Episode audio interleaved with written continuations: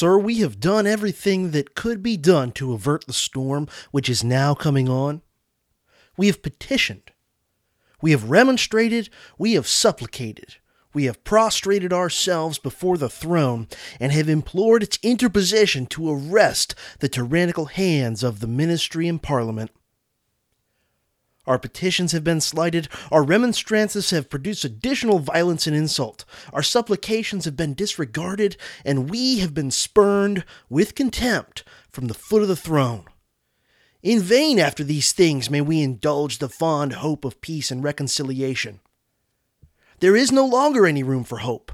If we wish to be free, if we mean to preserve inviolate those inestimable privileges for which we have been so long contending, if we mean not basely to abandon the noble struggle in which we have been so long engaged, and which we have pledged ourselves never to abandon until the glorious object of our contest shall be obtained, we must fight.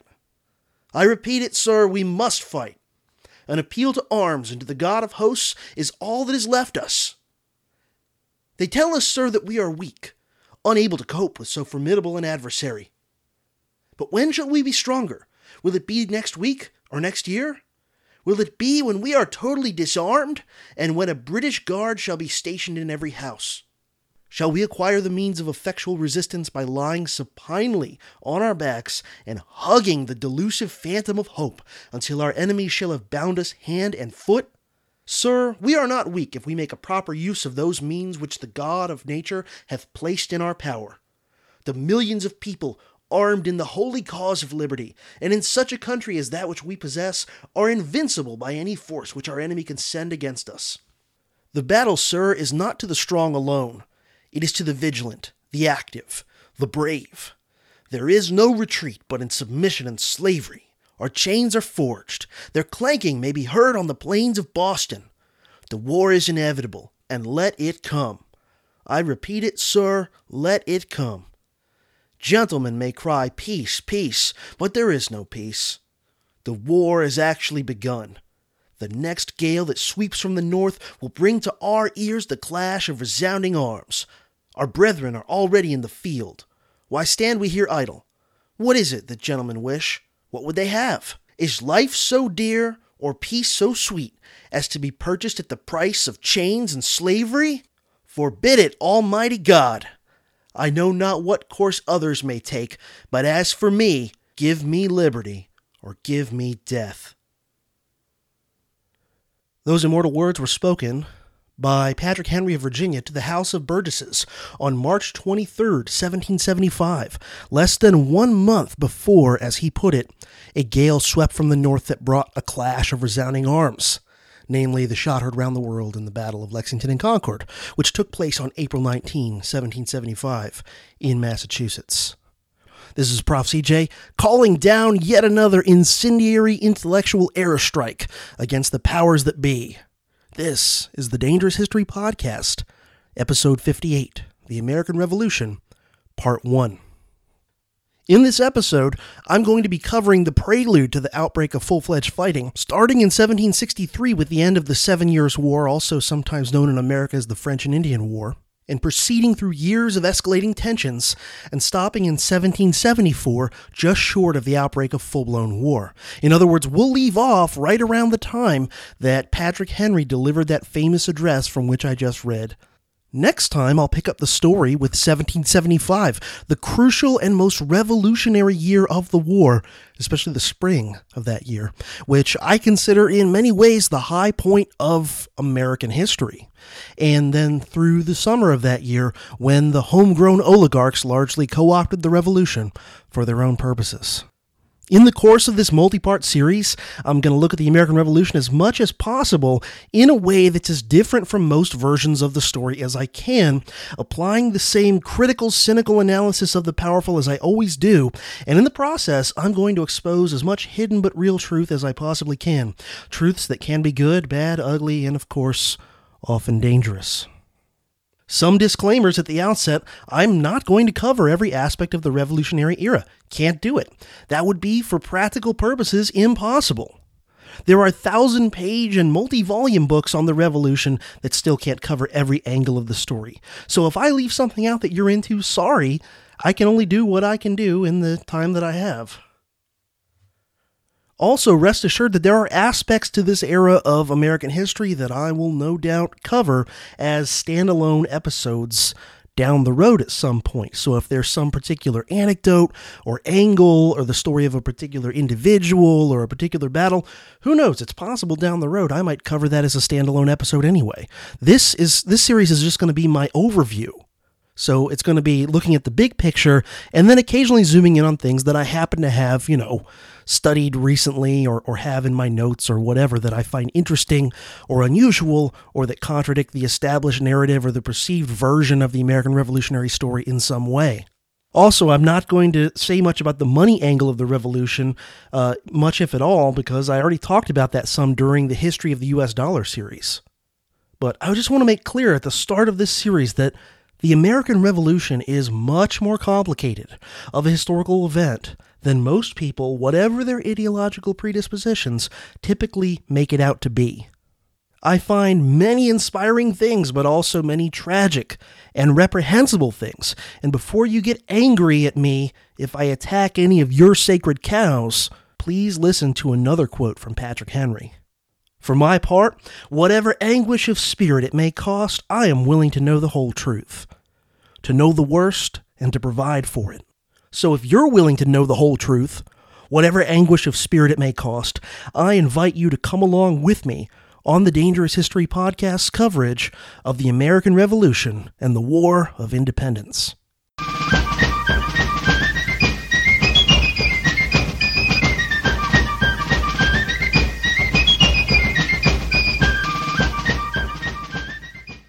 And we start our story at the end of the Seven Years' War, also known as the French and Indian War. And this was a war fought by Britain against France and uh, some of her allies, including Spain. And it truly was a global war. They were fighting in, in most of the seas of the world. There were there was fighting on multiple continents, including in Europe, in the Americas. Um, there was also fighting as far away um, as India and fighting in the Western Hemisphere, including not just mainland North America, but in the Caribbean too. Long story short, I'm, I'm not going to cover that war. That's not the point of this episode here. I would recommend, if you're not familiar with the Seven Years' War uh, and its impact on America in particular, that you check out the work of an historian named Fred Anderson. He's got two books. One is a bit longer and more scholarly. The other one's a little shorter, a little bit more readable, but still, you know, very good, solid work.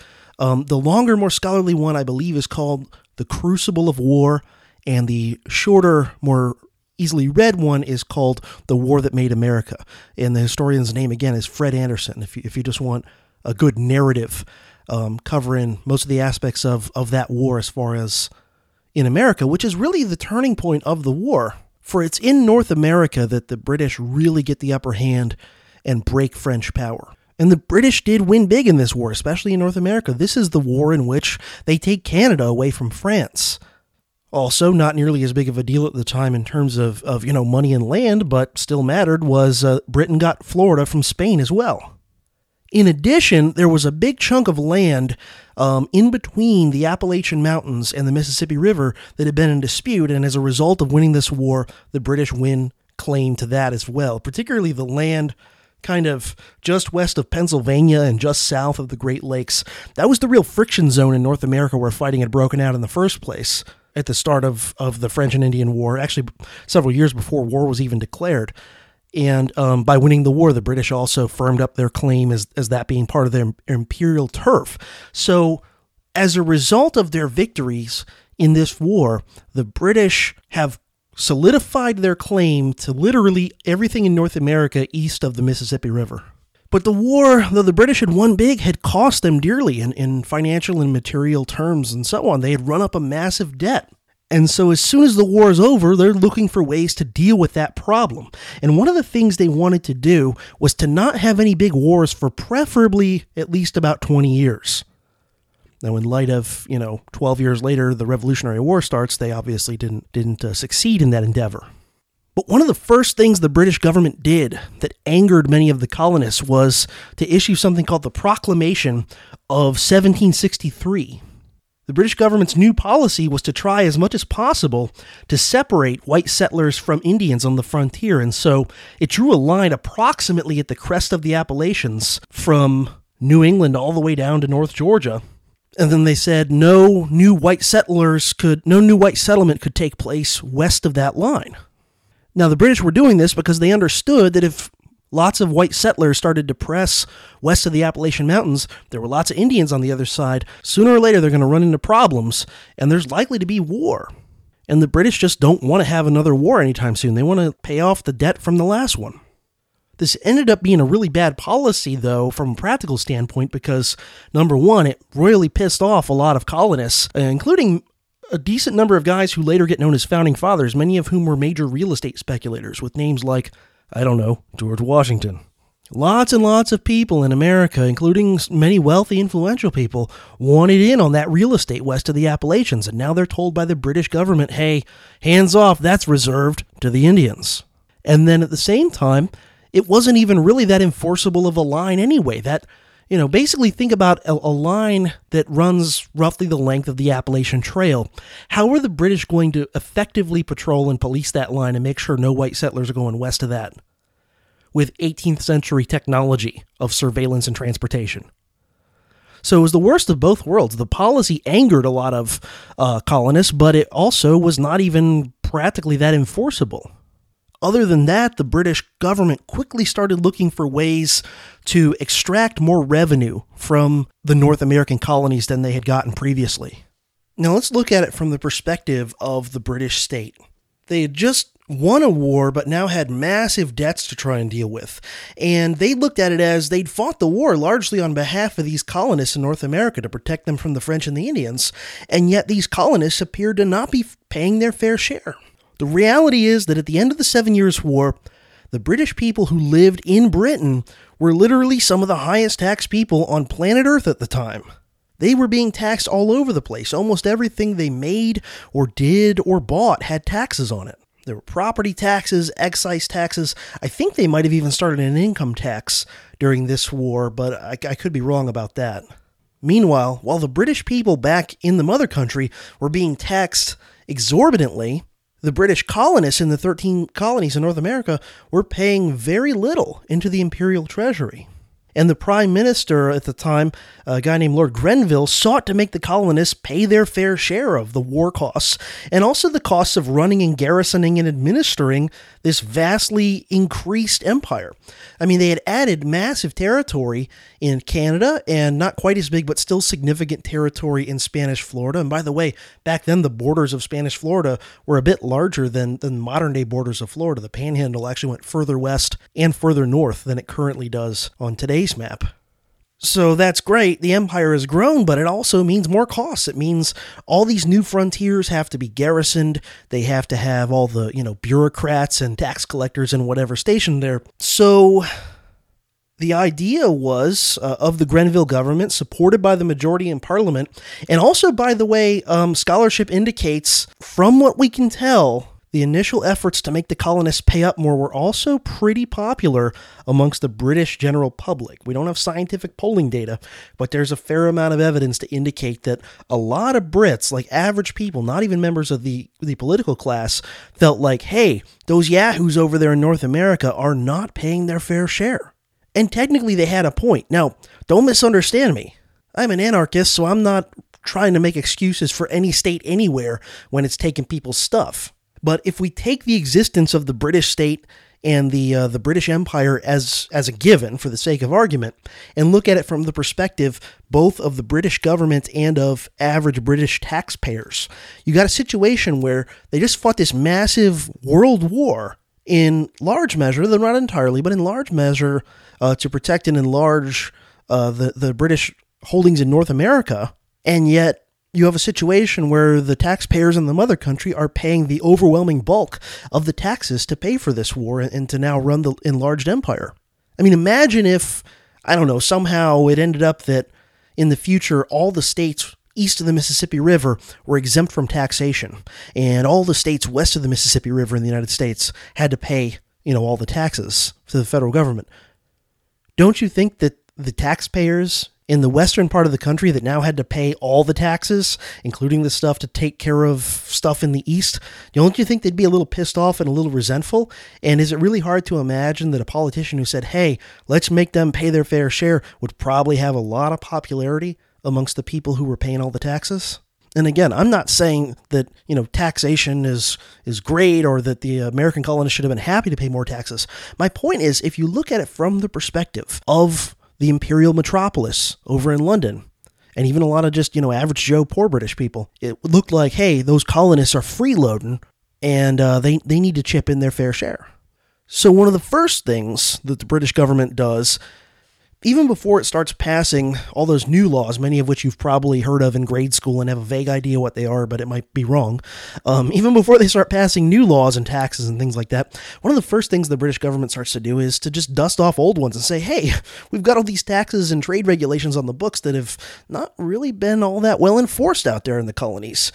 And so, for example, the Navigation Acts, which were intended to impose a mercantilist scheme onto the imperial economy, had been passed a hundred years before the Seven Years' War in the mid 17th century, in the 16, you know, 50s. And a lot of these navigation acts, which were intended to micromanage the trade of the empire for the benefit of the mother country ultimately, through a strategy of mercantilism.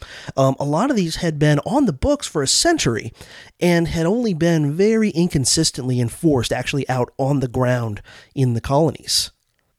And so, smuggling in many of the port cities of the colonies was such a way of life that, I mean, smugglers were sometimes respected citizens. And it was just sort of like an open secret that the customs officials in town were happy to look the other way and so on, um, you know, for a little little cut. So the colonists who were alive in the mid 18th century in many cases had grown up in a system where the imperial trade regulations and taxes were frequently ignored and rarely enforced very stringently. And so when the British government starts getting serious about enforcing them, from the perspective of the colonists, it's almost like these are brand new laws. Now, the way many historians have described the state of affairs is that prior to the Seven Years' War, the colonies had North, in North America had, for the most part, enjoyed, just kind of by default, a situation of what's called benign neglect or salutary neglect. In other words, because of distance and, and other factors, the British government had just not been really concerned as a top priority with uh, micromanaging the colonies and making sure they're abiding by all the trade regulations and paying all the taxes and whatnot. And so the colonies had developed over many generations, in some cases over a century prior to the Seven Years' War in the older colonies. Um, they had they had developed long-standing traditions of being, for the most part, left alone by the mother country.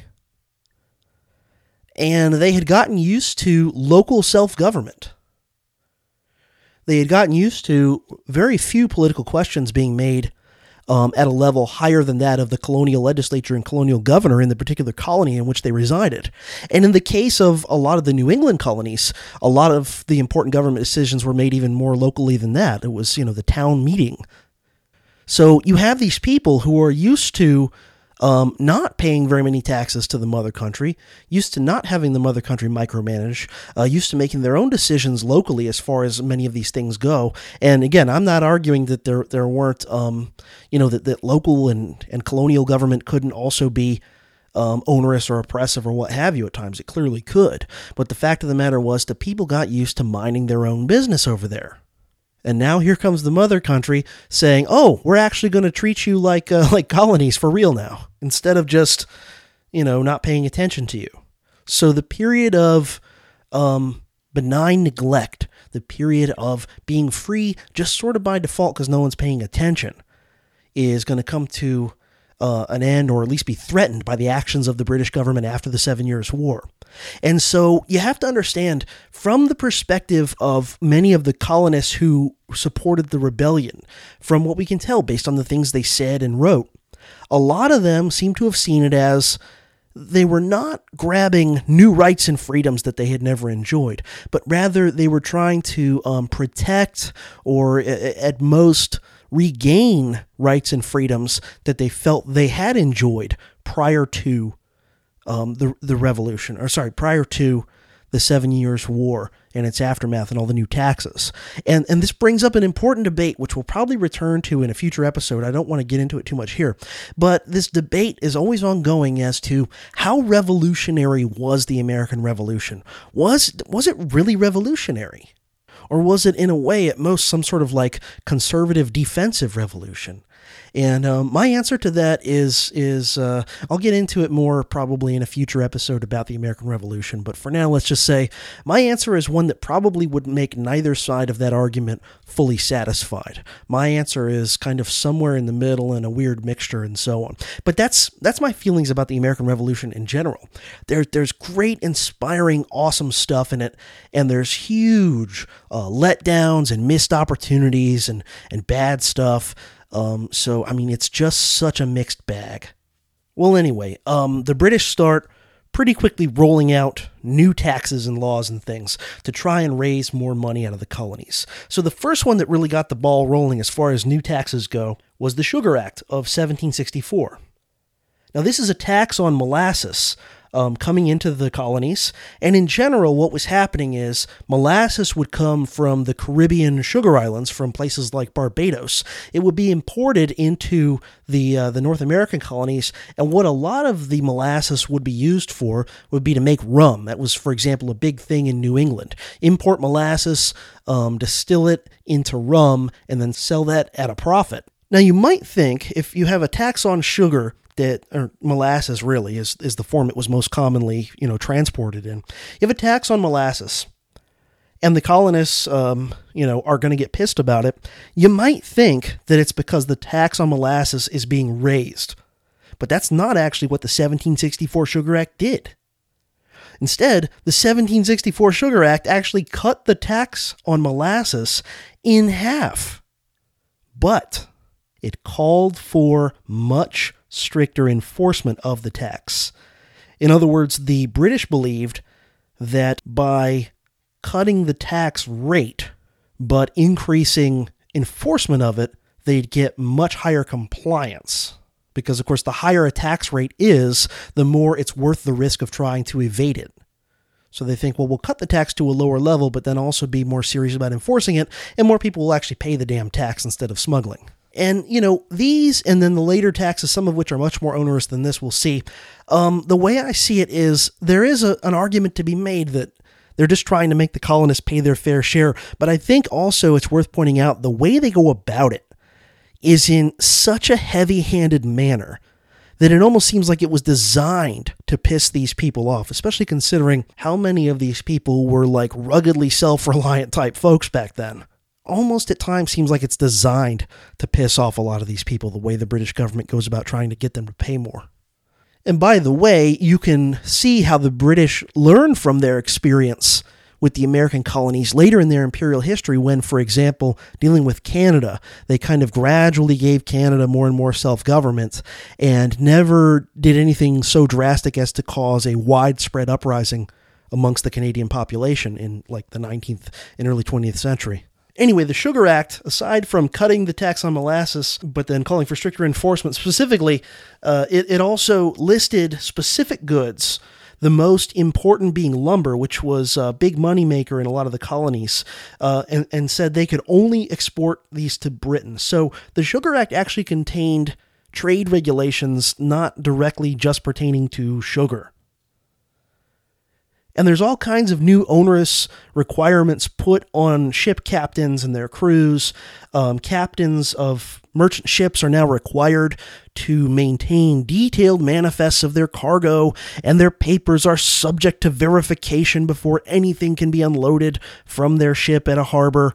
And even more ominous enforcement mechanisms than that, such as customs officials are now empowered to have all alleged violations of this tax tried in admiralty courts, military courts, rather than in the regular local colonial courts. Because, of course, in a military court, you don't have trial by jury. And particularly in a lot of the port towns, smugglers were very popular. So if you try a smuggler in his hometown and a jury of his peers, which probably includes a lot of his friends, neighbors, business associates, customers, etc., um, well, there's a good chance you're going to get a real life example of jury nullification. Even if the evidence is overwhelming, so that that's why the British government put in this thing about putting them uh, having having these things tried in military courts, in admiralty courts. But of course, to the colonists, this is a violation of an ancient fundamental right of Englishmen that goes back to things like Magna Carta, the notion of a right to a trial by jury. So this started to get a lot of colonists angry and speaking the language of traditional rights of Englishmen and that kind of thing and a few people even started to bring up the the um, notion that again it goes back to ancient English tradition that you're not supposed to be taxed unless with the consent given via your representative in Parliament. Now, as imperfect as that had actually been applied uh, in real life in in most of English history, that was still at least like the you know the belief the rhetoric was you're supposed to have representation in order for taxation to be justified and um, a few people started to raise that already, although it was not not real common yet. Then in 1765, uh, Parliament rolled out something called the Stamp Act, designed to bring in a lot more money than uh, the Sugar Act. Now, the Stamp Act has nothing to do with mailing letters, it has to do with tax stamps. It requires a whole series of items to bear a government tax stamp, which basically just means, you know, you gave the government some money for this, this stamp and stuck it on the item. And the list of things that were required to have these stamps affixed to them in order to be legal included, um, you know, almost all kinds of legal documents, uh, permits, contracts, wills, things like that, and other miscellaneous documents, including newspapers, pamphlets, college diploma, and also dice and playing cards, because the powers that be always want to crack down on gambling and profit from it at the same time. Now, this ended up being a big deal. There were stamp taxes in Britain that hadn't raised as much anger, and in part, it has to do with differences in the population. In the American colonies, literacy rates were generally higher than they were back in the mother country. So when you said that newspapers and pamphlets had to have a tax stamp, that's going to affect a lot more people in the colonies as a percentage of the population than it would if you do it back in Britain.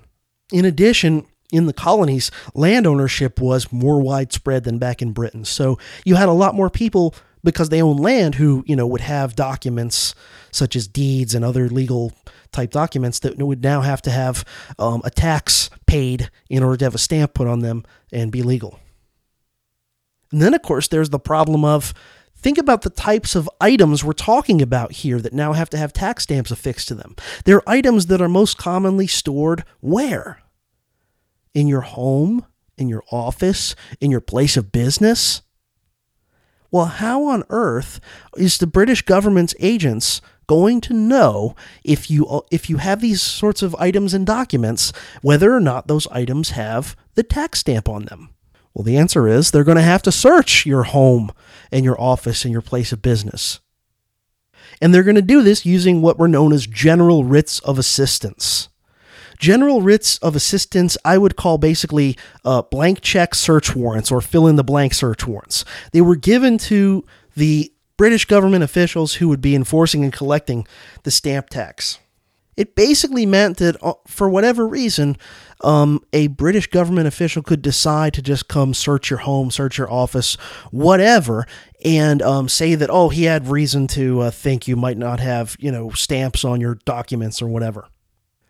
Now, say some British government agents show up at your house in the middle of the night and say, "All right, we're going to search your house," and they do, and suppose you don't have, you know, legal documents, missing tax stamps or whatever, but suppose they all they find house in the middle of the night. Suppose they find, I don't know, Dutch tea or some other thing you're not supposed to have. Well, they could uh, you know, prosecute you for that. So in a lot of cases, these things were being used as like fishing expedition type things, or it could be a personal grudge. Could be, you know, the local tax collector in your town just doesn't like you personally, and so he decides, well, I think that guy's got some, um, you know, not properly tax stamped documents. Let's go find out. And again, this violated, in the eyes of many colonists, um, long-standing, hundreds of year old years old uh, British rights, such as the right to not be um, have your home searched and so on uh, without a warrant. without a, a, warrant that had been, you know, specifically uh, made out by a judge specifying the individual and why and so on and what's to be searched for and so on. And um, these are all things that later find their way into the Bill of Rights, the fact that uh, they were so paranoid about governments doing these sorts of things. Now, the Stamp Act caused a lot of anger and upheaval and the place where things got the craziest was in Boston. And from this point onward, Boston is going to be most of the time where the craziest stuff is happening. In Boston, people took their anger to the streets.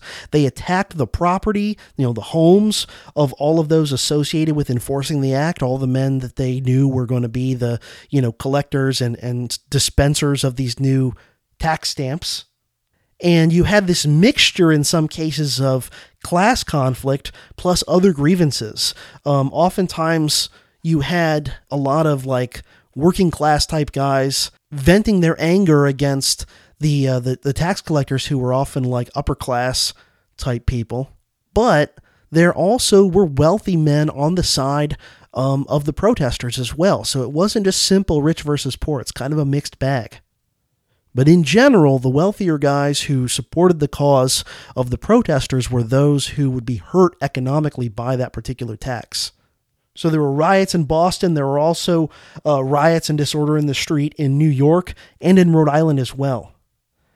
And around this time is when the Sons of Liberty were organized in Boston, primarily led and organized by the radical uh, street organizer and protester, um, one of the earliest guys that we know of in the colonies to start talking about such drastic things as liberty and severing ties with the British monarchy and parliament. And that, of course, is Samuel Adams, revolutionary firebrand. Now, in response to the Stamp Act, uh, some of the more elite members of the colonies organized a meeting in New York known as the Stamp Act Congress. Nine of the 13 colonies chose to send uh, delegates to this meeting. And there they adopted a series of grievances to be sent to the king and parliament, objecting point by point to what they thought was wrong about the Stamp Act and how it was to be enforced and so on. Aside from objecting to the specifics of the Stamp Act taxes themselves, they also, in this document, asserted that the colonists as Englishmen, even though they were living overseas in colonies, they were Englishmen just as, as much as the Englishmen back home, and that because of that, Parliament couldn't represent them. They had no seats in Parliament, and uh, since they had no representation in Parliament, they should not be taxed, because that would be taxing without consent. By the way, just as a side note, I'm not a believer in the whole theory of representation. I'm just telling you, you know, what they said. So they said again, without representation in Parliament, Parliament did not represent them. Without representation, uh, any taxation from Parliament directed at them was illegitimate. So basically, they're saying only the colonial assemblies themselves have the right to levy taxes on the colonies. They also pointed out things like trial by a jury is an important right, and that using admiralty courts to prosecute civilians was um, unconstitutional, was violating the unwritten traditions of the British Constitution. Again, some of which go back hundreds and hundreds of years to things like Magna Carta. Now, with all the chaos and disorder in the streets, and um, you know, tax collectors being in some cases uh, beaten up or having uh, being threatened or having their homes attacked, things like this, um, many tax collectors were not at all eager to try and uh, dispense these these uh, tax stamps, and not at all eager to um, you know go out into these streets and be like, "Here, guys, pay your taxes." In fact, there were several uh, tax officials who resigned in some of the larger cities. So, because of this, the Stamp Act was actually costing the British government more money than it was bringing in in revenue because of all the chaos and disorders and problems. And so, bowing to fiscal reality, in 1766, Parliament actually revoked the Stamp Act, but at the same time it did that, it passed something called the Declaratory Act, which said that Parliament maintains the right to legislate for the colonies, quote, in all cases whatsoever. So the, it, I, I call that like the nanny nanny boo boo act. You know, they're saying, oh yeah, we're going to get rid of this one tax because we feel like it, but uh, don't you get any ideas, colonies, because uh, we're still the boss. We're still in charge. What we say is still the law. In 1767, Parliament decides to try again to get some revenue out of the colonies, and they pass something known as the Townshend Revenue Acts, which were another attempt by the British to get you know, some more tax money flowing into their treasury from these colonies. The taxes were on such everyday items of the time as paper, lead, paint, and tea. Again, most of the colonies did not like this, but again, Massachusetts caused the most uproar and the most problems, including disorder and violence in the streets. Tax collectors getting beat up, and occasionally uh, tax collectors and, and other people who were pro government um, being tarred and feathered. And lest you think that's like a little cartoon punishment or something that the kid on Home Alone did to those uh, Joe Pesci and, and what's his name um, trying to come into his house, tarring and feathering was a, a, a practice of public um, humiliation and sort of vigilante mob justice that had a long history in England and was anything but pleasant. Author Les Standiford says this in his book Desperate Sons about the Sons of Liberty. Quote, Although the practice of tarring and feathering may sound quaint to the modern ear, and although it was based in the intent to ridicule, it was no laughing matter to the recipient. Certainly, the image of a hapless crusader wandering about a forlorn promontory with eyes peering out of a blanket of black tar and bristling feathers might be construed as demeaning, even ludicrous, but there would be little funny about it for the victim. Although the practice was sometimes modified to a simple dipping of a victim in a barrel of molasses, followed by a tumble in a pile of goose feathers, victims in the colonies did not always get off so easily. The most common tar used in the practice was gum taken from pine trees. Sometimes it was heated, causing blistering of the skin. Sometimes it was applied straight out of the barrel with a trowel. Sometimes the recipient was allowed to remain clothed, but it was not always so and depending on how much time elapsed in the usual parading of the offender about the community, the tar could easily harden, making its removal exceedingly difficult. Try to imagine removing hardened tar from hair, face, ears, nose, eyes, and genitals. Most victims of the practice lost a good deal of body hair. Those lucky enough not to have strips of skin peeled away with the tar suffered severe rashes. Surely to be tarred and feathered was a humiliating experience, but it was a painful one as well. End quote. And if you ever watch the um, HBO miniseries John Adams, which is actually pretty good, it um it's it's it's a f- pretty fair account of the kind of elite from the perspective of John Adams uh, from the Revolution all the way through to the end of his life. It's well made. It's entertaining. I recommend it if, if you've never watched it. But um, in I think it's the very first episode, they show you what it looks like when a guy actually gets tarred and feathered, and it's not pretty. And in fact, John Adams um, was not a fan of this sort of chaotic street violence stuff that his distant cousin Samuel Adams was often involved in. And in the HBO film, you can see John Adams is like really disturbed by um, the chaos and violence in, in, in the streets, including the tarring and feathering. Well, anyway, in response to the upheavals in Boston, British troops are sent there um, in order to allow customs officials to do their jobs. At that point, resistance switched from street violence to boycotts of English group of English goods. The colonists decide they're going to hit the Brits where it'll really hurt them in the pocketbook. And so boycotts are organized first in Boston, but then increasingly spread to other colonies, even as far away as the South, often with various forms of crowd action to enforce uh, the boycotts on merchants who were not always willing to participate in them. Because of these boycotts, and they were successful and they were enforced in many towns and cities in the colonies. By the way, um, with intimidation in some cases, you know, people making their neighbors uh, go along with the boycott. Uh, but there was never the degree of brutality that there was in later revolutions. Um, there, there was definitely some intimidation and some uh, threats of violence, and, and, less often actual violence. Um, but it, there was never the level of violence of the, the more radical stages of the French Revolution, um, let alone of something like the Russian or Chinese revolutions in the 20th century. But they would uh, they, they were pretty effective.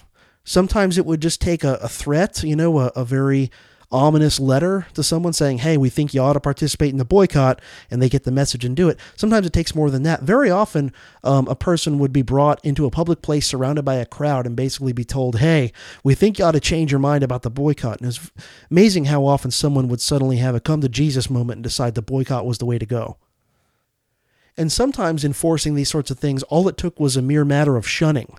And in these very um, tight knit communities, to have all your neighbors suddenly shun you and not socialize with you, not do business with you, etc., um, that actually could be quite effective in a real cohesive community. Well, anyway, the success of the boycotts ended up costing the British, uh, by some estimates, more than 30 times the amount of money that um, the taxes brought in as revenue. So in 1770, bowing to economic reality yet again, the British government repealed all the Townshend duties except for one on tea, which they left in place sort of for the same reason they had passed the Declaratory Act back in 1776 to kind of say, nanny, nanny, boo boo, we're backing off on this one tax here, but we're still the boss. But the colonists are learning the lessons of, of the reality. They're learning that, hey, when we stand up and we push back, they kind of back down. Now, the same year the British were repealing most of the Townshend taxes um, is when you get the Boston Massacre, where a confrontation occurs between a group of British soldiers who were stationed in Boston. This is not where you wanted to be stationed if you were a British soldier at the time. This is, you know, it's it's not pretty and comfortable uh, like the Caribbean outpost might be. It's um, it's you know cold and nasty a lot of the year. Um, it's a very hostile population who don't want you there. Everywhere you go, people are at best being passive aggressive to you, and at worst, you know, doing other things. And um, there was a lot of anger because a lot of the British soldiers there would also uh, basically be taking jobs from locals. You know, when they had time off from their from their duties, they would um, basically be like kind of day laborers, and um, they were taking a lot of jobs from a lot of working men in the town who obviously you know didn't want these soldiers there in the first place, quartered amongst them. And these soldiers were quartered amongst the population. They they really didn't have much in the way of separate barracks facilities, so they're oftentimes quartered in you know, right in people's homes. Boston is a city under occupation. It's got, um, I, I think something like fifteen thousand people. It's a, it's a, by our standards today, it's a fairly small town. And so imagine what it's like in a town of 15,000 to have a couple thousand soldiers plopped in there to occupy. Anyway, in this atmosphere, um, there's a situation where an angry crowd confronts a small group of British soldiers. One thing leads to another. The British soldiers end up opening opening fire, killing five people, and this gets known as the Boston Massacre. John Adams, a cousin of Samuel Adams and a guy who was definitely sympathetic to the colonists' uh, grievances, decides to take up an offer to be the defense attorney for the British soldiers who are indicted uh, on charges of murder for the Boston Massacre. And um, he's actually a very good lawyer. He actually gets the soldiers acquitted. And again, the uh, the HBO John Adams miniseries does a good good job uh, depict the the highlights of this trial and so on. And you get a sense of how much a lot of John Adams's friends and neighbors really were pissed at him for taking up the job of being the attorney for these soldiers. Now, what actually happened that led to the Boston Massacre, we'll never know for sure, but the crowd, the, the townspeople said it was not really that much provoked that oh there were people maybe calling some names and a few kids throwing snowballs and that's it and then those damn british soldiers opened fire Naturally, the British soldiers tell a different story about a about a crowd getting very physically hostile that outnumbered them significantly, and them you know shooting as a last resort out of self defense. Where exactly the truth is, we don't know. Um, possibly somewhere in between, but I would think probably it's closer to the British soldiers' version in this in this case, and I think that's what John Adams thought, and I think that's why, even though he was pissed at the British government over a lot of things, John Adams agreed to be the attorney for these soldiers. Well, things kind of calmed down for a while after the Boston Massacre. Uh, the British even removed almost all their troops from the city of Boston, and things seem pretty mellow. Now, you have to understand, all these things I've been covering so far are unfolding over years. I mean, the, the amount of time from um, the end of the Seven Years' War through to the Boston Massacre you know, we go through it in a fairly short amount of time, and even a book might cover it in, you know, 100 pages or less that entire time period. And understand this is seven years of these people's lives that there's this back and forth you know parliament does this the colonists do that. There's this back and forth going for seven years. Very important um, to understand that while these things are usually covered in class or in books relatively quickly this is seven years of their lives. They didn't rise up violently for light or transient reasons. It really was a long slow build.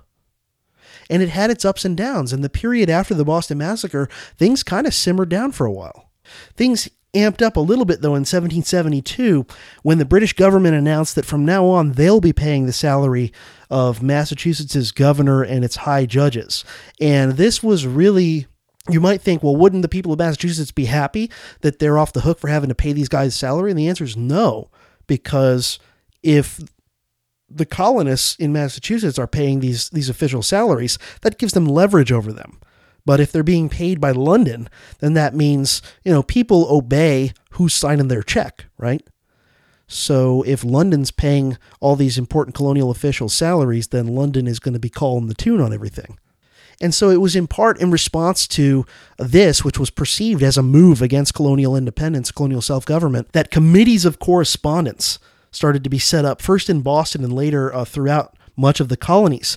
And the purpose was to communicate and to coordinate um, revolutionary, or w- w- I don't know if you'd call it revolutionary yet, but um, you know, rebellious protest uh, leadership between different towns and even different colonies, writing letters back and forth to try and uh, every, keep everybody abreast of what's happening in Boston and what's happening in other places, trying to coordinate some of their um, resistance efforts and so on.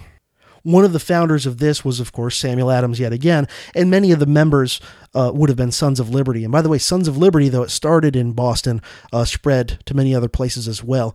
Um, there, there were even Sons of Liberty as far away as Charleston, South Carolina. Now, in 1773, um, Parliament thinks it's finally figured out a way to get more money out of these colonies without pissing them off. And in the process, they're also going to do a bailout of sorts to the British East India Company. Now, the British East India Company is a chartered company, is a private corporation. It has stockholders, it seeks to make a profit, and so on.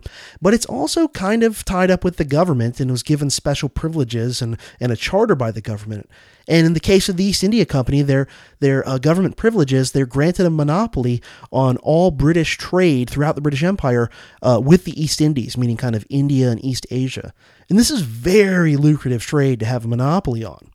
But of course, like all governmental and quasi governmental um, companies, uh, the British East India Company tends to be very badly managed and um, is oftentimes losing money. And you know this is what always happens to corporations that are, that don't have the discipline of competition uh, to keep them honest and efficient. So, anyway, the 1773 Tea Act is designed to give the British East India Company a financial shot in the arm and also simultaneously raise some more money from the colonists and to provide colonists with cheaper legal tea than smuggled tea.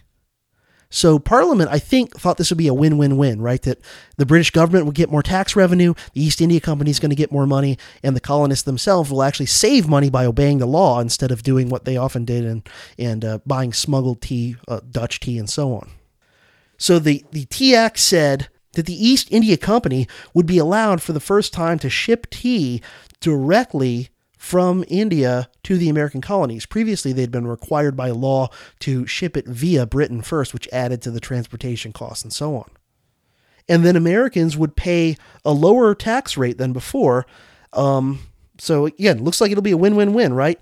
Uh, the colonists will be able to buy legal tea for cheaper than smuggled tea, and uh, Parliament gets money, East India Company gets money. Everybody's happy, right? Right. But but a lot of colonists are really livid about this.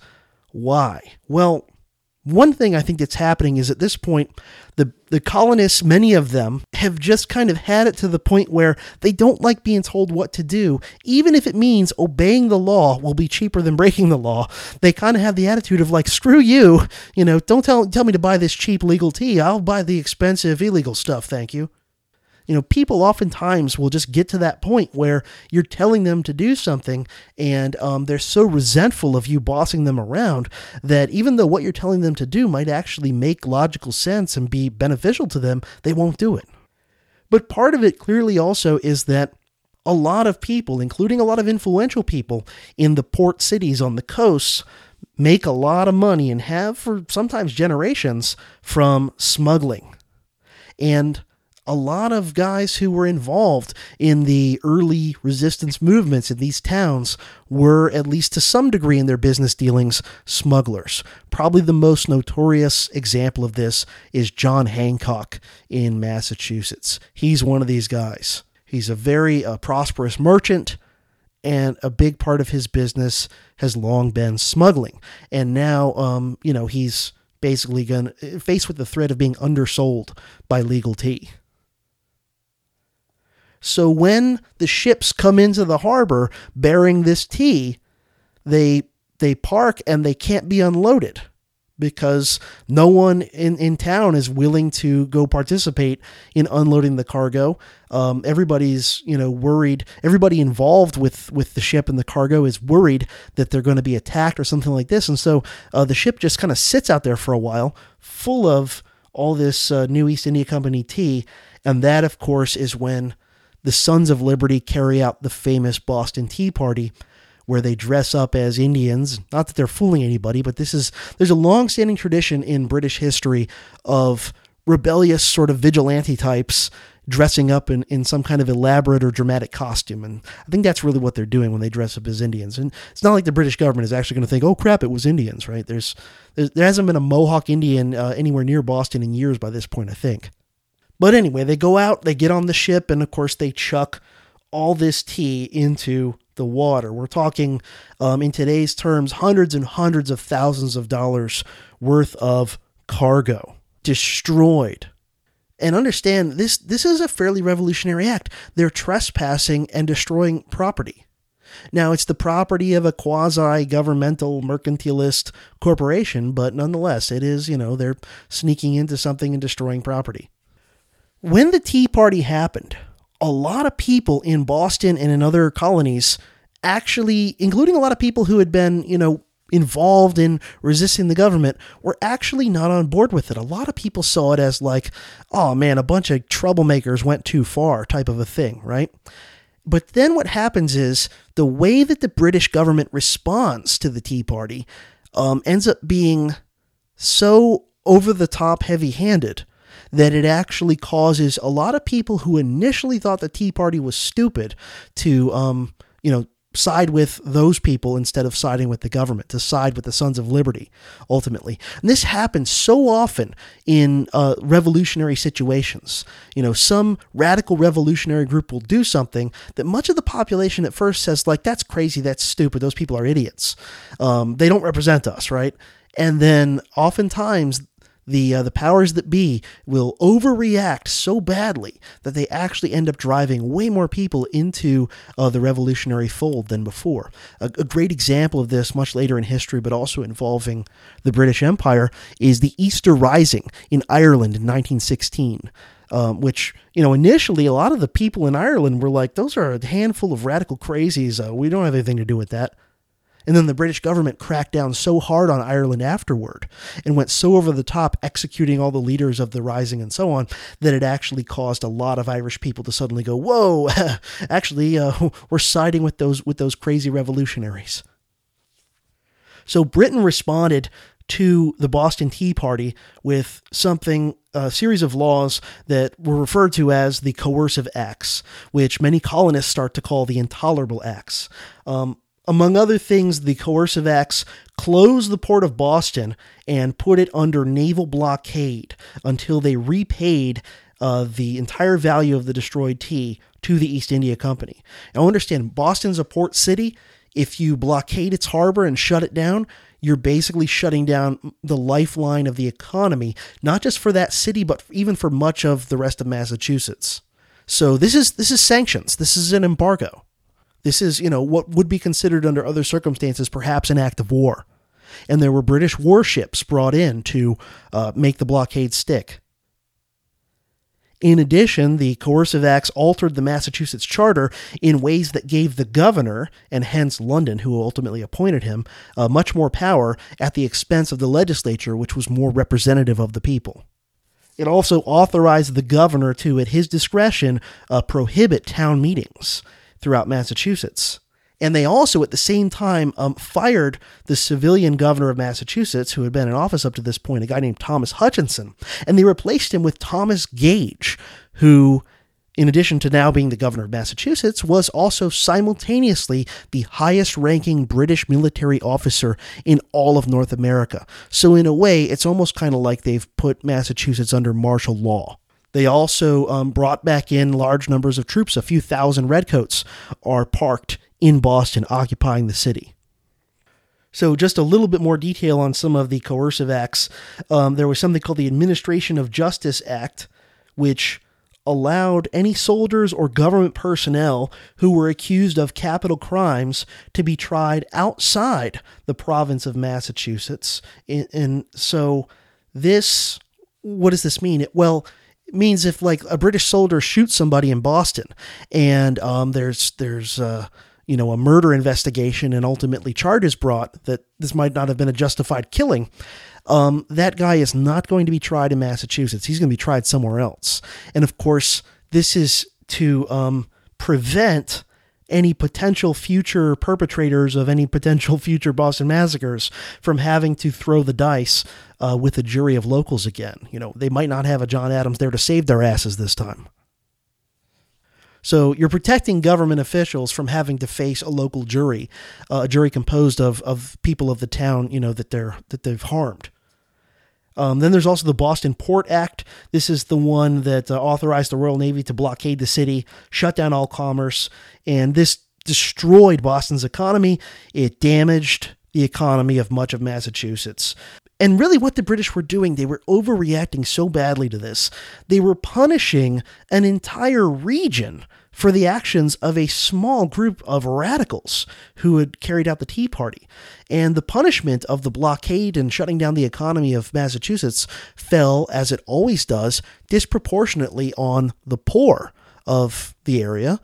Um, who you know now had trouble making ends meet and, and just surviving and again, the overwhelming majority of the people who are being punished by this blockade are people who had nothing personally whatsoever to do with the Tea Party. So it's collective punishment. And ultimately, what these laws do is drive more people into the rebellious cause.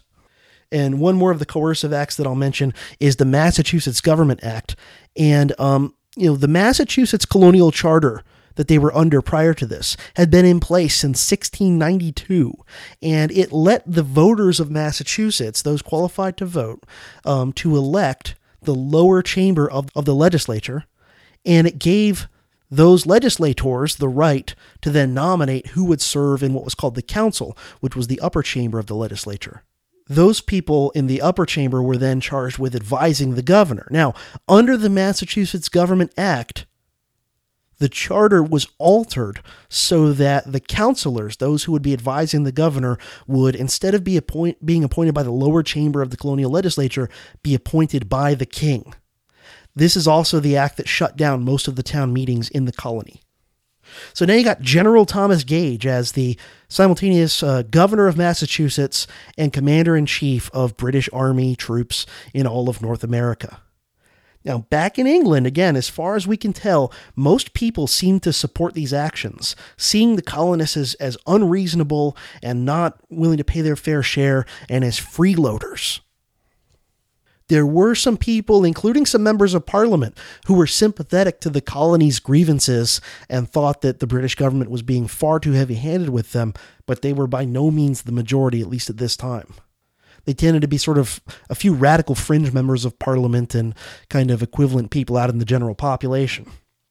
Now, roughly simultaneous with with all those uh, coercive acts, the British government passed something called the Quebec Act. This dealt with the province of Canada, which the British had only uh, about a decade before taken from France during the Seven Years' War. And there had been a lot of questions about the um, you know, probably not quite 100,000, but somewhere in the neighborhood of, I think, 60 or 70,000 French Canadians who at the time lived in Canada. The vast majority of people in Canada then uh, were French. You know, the large uh, Anglo population of Britain had not shown up yet, right? So, what to do with these people who spoke the French language, were of the Catholic faith, you know, had all the French uh, traditions and legal system and so on. What do you do with them now that they're technically within the borders of the British Empire? And the Quebec Act of 1774 answered this question. It said that French Canadians would be allowed to keep their language, their customs, their religion, and even their French style legal system, which is different in many ways from the British common law uh, legal system. So imagine how this this looked to a um, a, a British colonist in one of the Atlantic colonies who probably until these things started to be problems in the 1760s and 70s had considered himself a patriotic uh, Briton and who also, by the way, wrapped up in British patriotism very, very strongly was Protestantism, right? Imagine to these, these devout English speaking Protestants in the 13 colonies what it looks like at the very time that Parliament is stomping down, particularly on Massachusetts and to a lesser degree on some of the other colonies um, it's treating these damned Frenchmen, right? These French speaking Catholics with all their goofy alien traditions. Um, and, and I mean, anti Catholic prejudice was very strong in many of the colonies, especially New, um, New England. At the same time, your government is treating you like third rate citizens. They're being really nice to these French Catholics. That that's how it looked. I'm you know I'm saying how it looked from the perspective of a lot of the people in a place like Massachusetts, right? And some of them even considered the um, Quebec Act to be one of the intolerable acts. Not only did the Quebec Act allow French Canadians to keep all of their trappings of their, their culture and their religion and so on, it also attached a lot of land um, kind of around the Great Lakes that had not previously been considered officially part of Canada, it, it, attached that land to the province of Canada.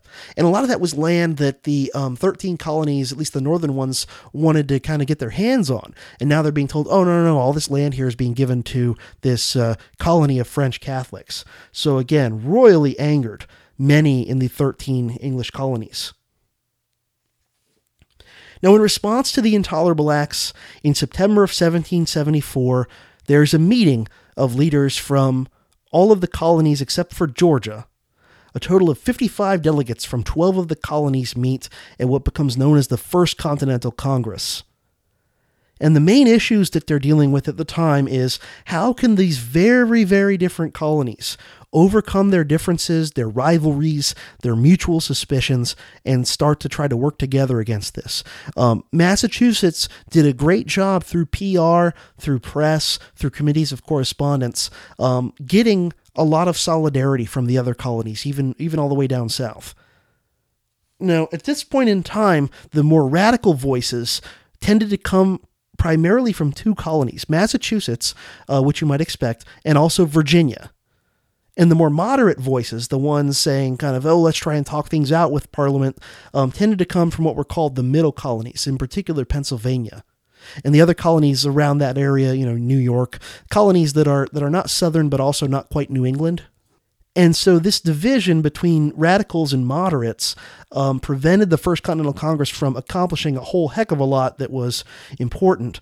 And um, they finally resolved to stop trading with the British Isles, to boycott, if the intolerable acts were not revoked by December 1st of that year. Uh, and they also agreed to meet again the following year at what would be known as the Second Continental Congress beginning in May. But while the fancy guys in the powdered wigs and so on in Philadelphia were failing to accomplish a whole heck of a lot, increasingly, regular people throughout the colonies were setting up their own little local governments, their own little independent um, revolutionary governments, oftentimes called committees of safety or something like that. They're setting up their own militias, um, oftentimes independent from royal authority, oftentimes ignoring royal authority. Militia officers who in New England were generally elected by men of their local militia company, they resigned en masse their commissions that they held from the governor, and they then proceeded to continue uh, leading their units in, in training, and many of them, in fact, increased the frequency with which they were they were drilling, uh, doing target practice, etc. So you have a situation where the the official militia units, their officers all say, "Oh, we resign," and then they immediately go right back to leading their militia unit, just now kind of off the books.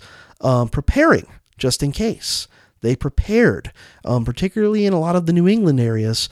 Um, they were, you know, equipping themselves, seeing to supplies, uh, brushing up, you know, drilling, practicing. Some of them were organizing more and more uh, marksmanship practice. They were preparing. I, I think this needs to be stressed that when the fancy leaders in Philadelphia were dawdling and bickering and, and not able to agree on what to do, regular people were taking matters into their own hands and making preparations. Quote, Two years before the Declaration of Independence, a young evangelical colonial population accomplished something truly extraordinary. In small communities from New Hampshire to Georgia, it successfully challenged the authority of Great Britain, then the strongest empire in the world. The vast majority of Americans have never heard the people's story. Instead, we have concentrated attention on the lives of a small group of celebrated leaders. Without the people, however, there would have been no independent nation. The patriots who are generally credited with mounting the revolution were in fact the beneficiaries of rebellious insurgents who initially sparked resistance. Without tens of thousands of ordinary people willing to set aside their work, homes, and families to take up arms in expectation of killing and possibly being killed, a handful of elite gentlemen arguing about political theory makes for a debating society, not a revolution. During the two years that preceded the Declaration of Independence, Americans launched an insurgency that drove events toward a successful revolution. By restoring the insurgents to the story we tell ourselves about the nation's origins, we gain greater appreciation of the achievement of the Patriots. End quote. That comes from the book American Insurgents, American Patriots by T.H. Breen. A great book. I highly recommend. I'll definitely make sure it's one of the books I put in the show notes for this episode. Who were these insurgents? These regular, kind of middle class Americans who, in many places, um, particularly in Massachusetts, but also elsewhere, uh, long before Jefferson sat down to write the Declaration of Independence, were already declaring their independence through their actions. Well, first off, from what we can tell, a lot of these grassroots insurgents were young. Many of them had only been children during the Stamp Act crisis a decade earlier. There had been a population boom in the colonies in the 1740s, and as a result, the average age in many of the colonies had shifted downward. And a lot of the, the people of this baby boom in the 1740s were now in their 20s and 30s um, in the early 1770s. Ironically, because there had been so much trouble in the cities, uh, the, many of the British government and soldiers and so on believed that um, the troubles were the result of just a small number of radical urbanites, particularly in Boston. But as we'll see, it's going to end up being small town farmers who actually are the first to really take up arms. Small farmers, by the way, made up over 70% of the free inhabitants of the colonies at this time.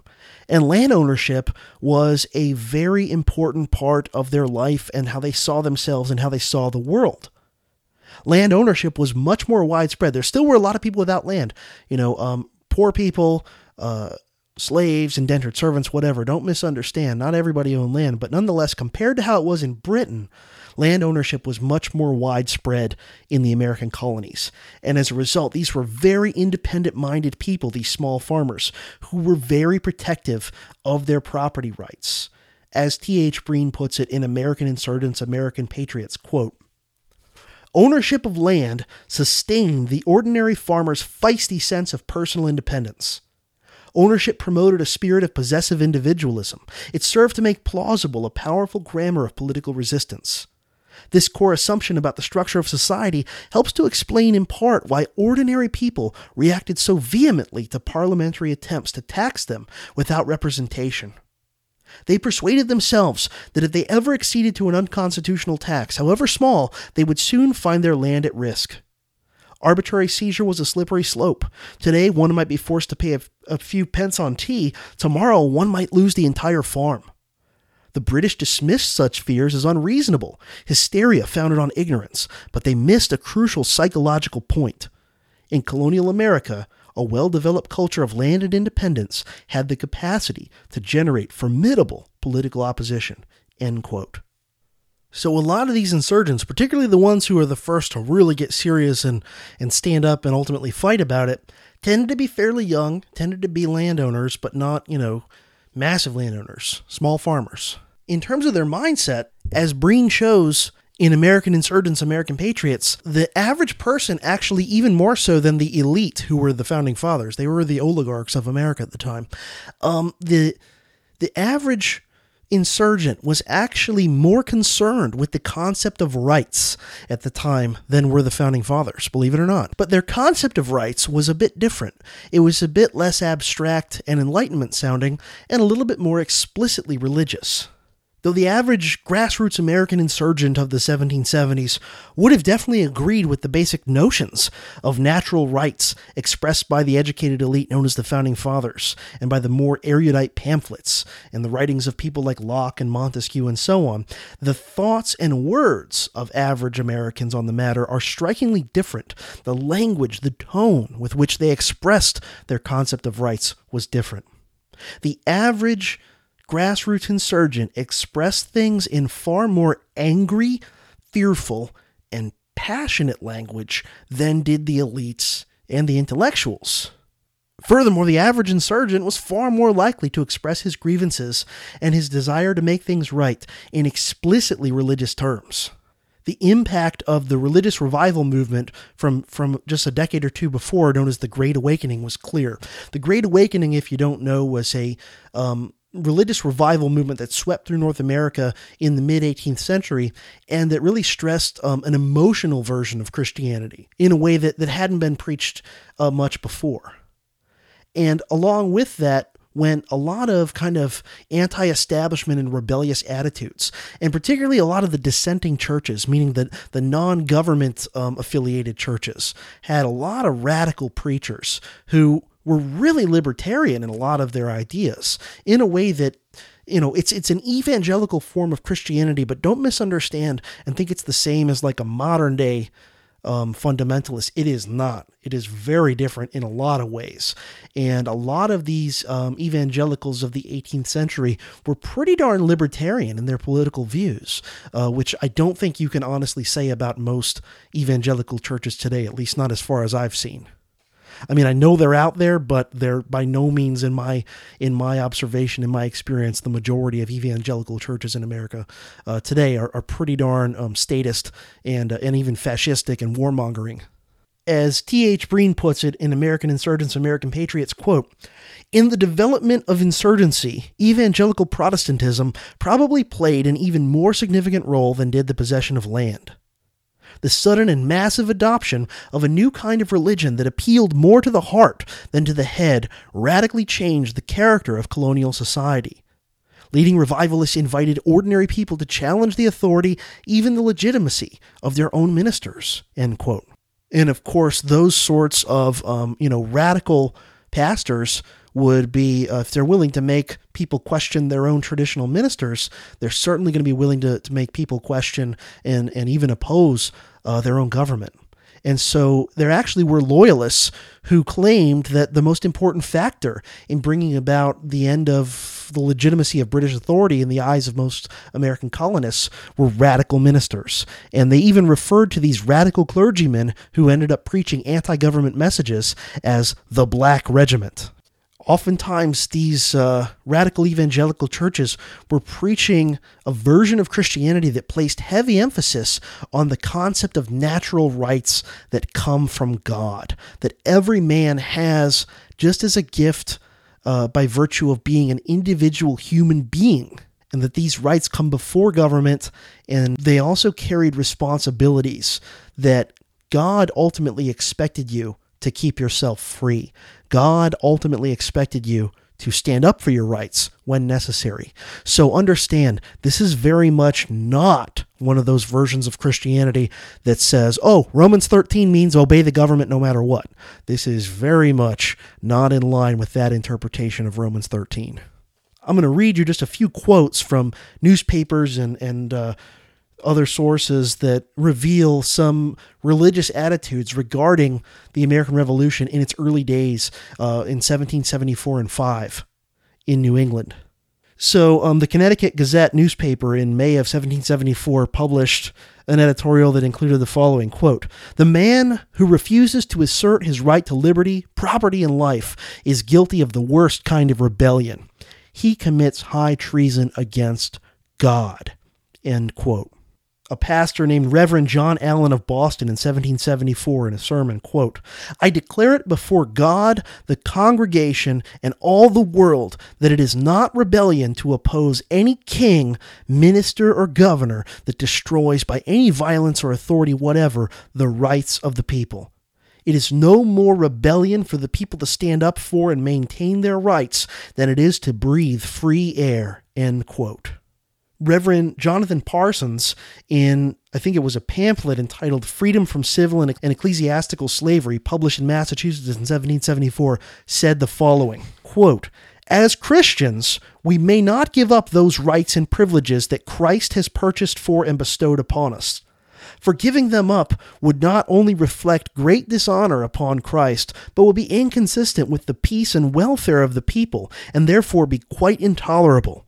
Christian benevolence will inspire us to secure our rights and repair our injuries at the point of the sword.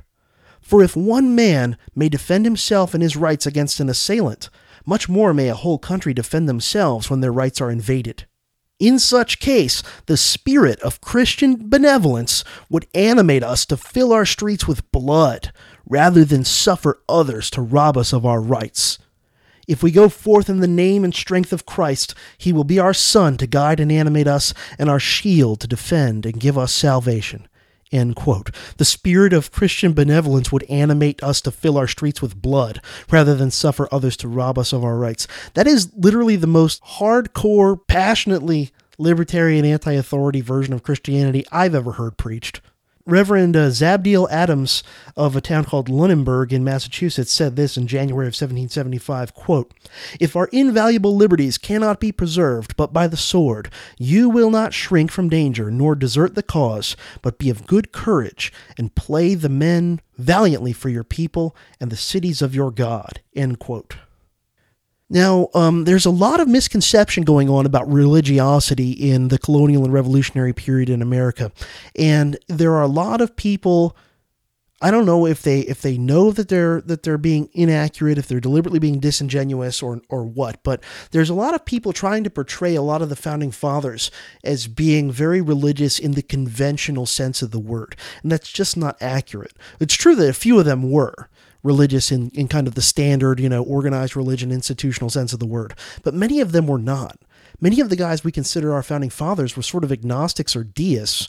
And um, many of them, you can dig up mountains of quotes from many of the founding fathers saying negative things about organized religion. But the people were much more religious in the conventional sense. But again, a lot of them have this very radical notion mixing freedom and natural rights with Christianity. So here's what um, T.H. Breen says on this split between the grassroots insurgents and the elite, the so called founding fathers. Quote, it is true that many founding fathers subscribed to forms of deism. These educated gentlemen put their faith in a reasonable God of the Enlightenment. This bundle of ideas, which we associate with such figures as Benjamin Franklin and Thomas Jefferson, did not resonate convincingly with the militiamen who actually turned out to defend communities like Lexington and Concord. End quote.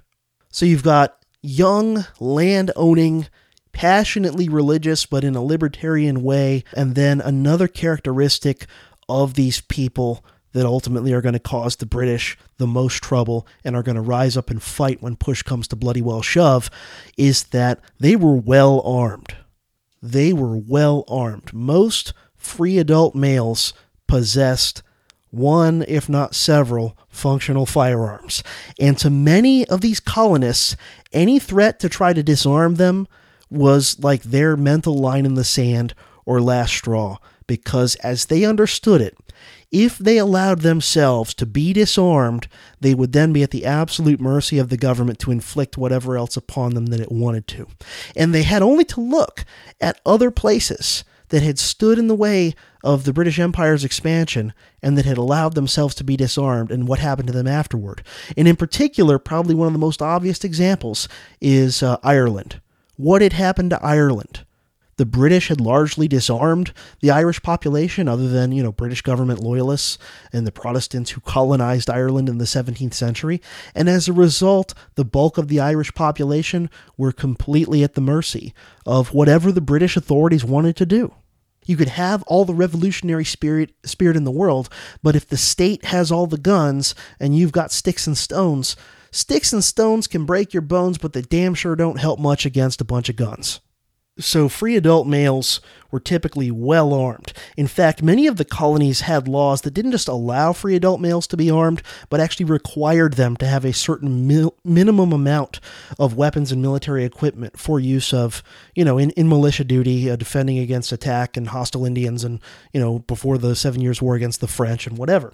So, for example, Massachusetts, which is where the fighting will ultimately break out in 1775, Massachusetts had a law that required, not just allowed, but required, every free adult male was supposed to have the following a usable firearm and ramrod for re- reloading, a basic gun cleaning and maintenance kit, a sword, tomahawk, or hatchet, a cartridge box, which is a sort of satchel device designed to speed up the reloading process, a cartridge box capable of holding at least 15 rounds of ammunition, which is sort of like the equivalent of the high capacity uh, magazine of its day. In addition, six flints, at least 40 lead balls for the musket, and a knapsack, blanket, and canteen. And some towns would actually provide these to poorer citizens who couldn't afford it. They'd take up a collection amongst the other residents of the town and all chip in to buy, you know, one of their poorer citizens the proper gear. So this is the equivalent. I mean, this is what the military had back then were were muzzle loading muskets. This is the equivalent of if there was a law on the books in an American state today that said every adult male citizen must have an M16, X number of magazines, X number of rounds of ammunition, um, MOLLE web gear, and a cleaning kit, and, you know, whatever, a backpack. And the British authorities understood that these people were much better armed than people in, say, a place like Ireland, and they were concerned about it. Now, in years past, the British authorities had been fine with this because they had wanted to use colonial militias to help them in their wars against the French and Indians. But now that they're looking to, um, you know, now that they're dealing with with resistance from the colonists themselves, now they're not so sure they like the idea of these people being armed to the teeth. So, um, a British general named Lord Hugh Percy, who we'll encounter later during the Battle of Lexington and Concord, said this, um, I think in a letter in 1774, quote, what makes an insurrection here, meaning in Massachusetts, always more formidable than in other places is that there is a law in this province which obligates every inhabitant to be furnished with a firelock bayonet and pretty considerable quantity of ammunition. So, Governor slash General Gage really wanted to avoid an outbreak of war with the colonists if at all possible. Evidence is he was kind of a liberal minded guy, um, would have been considered sort of on the left politically, uh, but was a guy who at the end of the day believed in the sovereignty of Parliament. So while he actually had a little bit of sympathy for some of the colonist complaints, he also felt like, look, Parliament is. Uh, the ultimate, uh, you know, lawmaking body, and so if they say you got to pay taxes or what have you, you got to do it. And all, all indications are that General Gage really didn't want there to be an outbreak of serious violence. So, in order to avoid the outbreak of war with the colonists, he adopted a strategy of trying to disarm them. Now, logistically, it was not feasible with the manpower and so on that he had to go house to house and take everyone's musket. And furthermore, uh, doing that, you know, invading everyone's home and searching for their guns is likely to provoke an incident. So, what Gage decided to do instead to have the same effect was to take away their ammunition. Because, of course, without ammunition, your musket is just a really ugly, awkward, ungainly club. And gunpowder back then was very volatile stuff, so you, you would not store a large amount of it in your home. You would store only a little bit for, you know, a few shots of self-defense if necessary or to use for hunting or what have you. But you wouldn't want to have a big massive, you know, barrel of, of gunpowder in your house because man, an ember from the fire or whatever happens to hit it and your home goes kablooey. So in general, what they would do is uh, in in decent sized towns, they would build something called a powder house, which would be a separate building on the edge of or even a little bit outside town. Um, where all the gunpowder would be stored for that town's militia company. And the idea was if there was an accident and it went kablooey, uh, by having the powder house outside town, you wouldn't accidentally, like, you know, blow up the school and the church and all that stuff. But this practice of having ammunition stored centrally for the community at a powder house made, um, you know, gunpowder an easier target for British troops if they were ordered to go find this stuff. So Gage starts planning uh, powder raids, starts planning, you know, missions to send out detachments of British troops into the Massachusetts countryside to try and take away their gunpowder to have the same effect as taking their guns. So in September of 1774, just as the First Continental Congress was starting to meet down in Philadelphia, um, Gage sent some regulars to Charlestown, which is just across the bay from Boston, uh, and there they seized and confiscated a large amount of gunpowder. A few days later, somehow, a rumor began to spread throughout New England and beyond, and it actually pretty quickly reached as far away as Philadelphia, where the Congress was meeting. And the rumor was that the British had destroyed the city of Boston with a savage naval bombardment, that they had just, for whatever reason, decided to just open up and level the city. Now, this was absolutely false. Nothing of the sort had occurred. But w- what's interesting is what happened. And the story of the false alarm is not very well known. I didn't really know it until I read American Insurgents, American Patriots. And I read it and I was like, holy cow, this is a hell of a story. Um, this false alarm that Boston had been destroyed. Without orders from anyone, average people all around New England, when they heard the word of this rumor, started to spontaneously arm themselves and begin marching towards Boston in order to go get revenge. As Breen puts it, quote, Without guidance from anyone outside the community, ordinary farmers prepared to punish the British troops. Soon the roads were crowded with scores of armed insurgents. End quote. Women pitched in wholeheartedly, uh, helping equip their men, sending them out the door, giving them verbal encouragement uh, to buck up their courage and uh, you know make them really want to go kick some ass.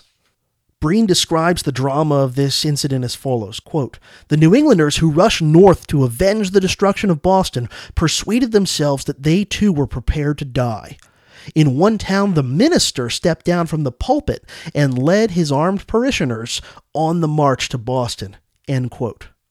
Now, when the truth of the matter that the rumor was false began to spread, word began to spread, you know, out from Boston. No, no, no, no. It actually the town hasn't been leveled. Um, the mobilization ended up being aborted. Nonetheless, this incident, the false alarm and thousands, possibly tens of thousands of ordinary people who dropped what they did, grabbed their, their knapsack and their musket, and headed out the door to go try to kick some ass or die trying, showed how quickly and how spontaneously the people could and would mobilize. These are ordinary people. No founding fathers telling them to do this, no generals ordering them to do this. It's just a matter of word spreads through their um, information spreading networks from town to town. They hear the British have taken out Boston. They say, all right, it's time to go Leeroy Jenkins that shit, grab my musket, let's go. And the whole time, you know, your, your wife, your pastor, all the other guys in your town, they're all cheering you on. And, you know, many of them, including even some of the pastors, as we heard, are picking up muskets to go kick ass too. Now, the Tories, the Loyalists, those who lived in America and were pro British government, they ridiculed this episode as showing how paranoid the insurgents were and how stupidly they'd overreacted to a bullshit rumor. General Gage, though, took this episode as a very ominous threat of what could happen, showing just how quickly and how wholeheartedly the people could rise up out of the countryside and the small towns. And because of this, he became even more determined to, to confiscate ammunition throughout the Massachusetts countryside. Ironically, that very determination to confiscate gunpowder in order to prevent conflict is ultimately going to lead to conflict in April of 1775. Next time, we'll continue the story with the most crucial year in the Revolution, as far as I'm concerned 1775, the year the people finally rose up, for real this time, in open war against what had been up until that point considered their rightful government. And also 1775, ironically, the year that some elements of the colonial homegrown oligarchy begin to co opt the revolution and start little by little to hijack it for some of their own purposes. Turn it away from some of the more radical uh, pro liberty ideology of the early revolution. As always, if you have any comments about this particular show, please feel free to leave them in the comment section for this episode at my website, profcj.org. That's P R O F C J.org. You can also email me questions, comments, what have you, profcj at profcj.org. You can connect with the show on Facebook and Twitter. You can subscribe to the show on iTunes, Stitcher, places like that. Um, you can also subscribe on my website. There's a little email subscribe thing off to the right sidebar. If you put your email in there and subscribe, you won't get any junk or spam or whatever from me. All you'll get is an email every time I post something to my website, which most of the time means a new podcast episode. Every now and then might be an announcement of something else. So if you want to always be up to speed on what's going on at my website, um, throw your email in there. And like I said, I won't spam you with crap. Remember, there are several ways you can support the show. One is to spread the word about it any way you can to people you think might appreciate it. You know, post about it on other websites, spread the word on, on social media, what have you, word of mouth, whatever. Also, consider leaving a review or a rating in a place like iTunes or Stitcher, which could encourage other people to try to give the show a listen. I've got a good amount of reviews on iTunes, and almost all of them are positive, but so far I have no reviews on Stitcher. So if you're someone who listens to the show via Stitcher, uh, maybe consider leaving a review for me there. Um, to help out. You can also help the show financially. You can donate directly, profcj.org slash donate. Um, you can donate via PayPal. You can also donate Bitcoin. You can also help the show financially by purchasing items from Amazon by first going through the links found on my website, and then I'll get a little tiny uh, percentage there. But it definitely does add up and help. Lots of people been have been doing that lately, particularly this month. So thank you very much, everybody who supported the show in any way, whether spreading the word, whether um, donating, you know, money or Bitcoin, or um, purchasing stuff from Amazon through my links. All of that, very appreciated. So, thanks for listening to the Dangerous History Podcast. Like I said, next time we're going to cover the crucial year of 1775 the good, the bad, the ugly, and the dangerous. This has been Prof. CJ helping you learn the past so you can understand the present and prepare for the future.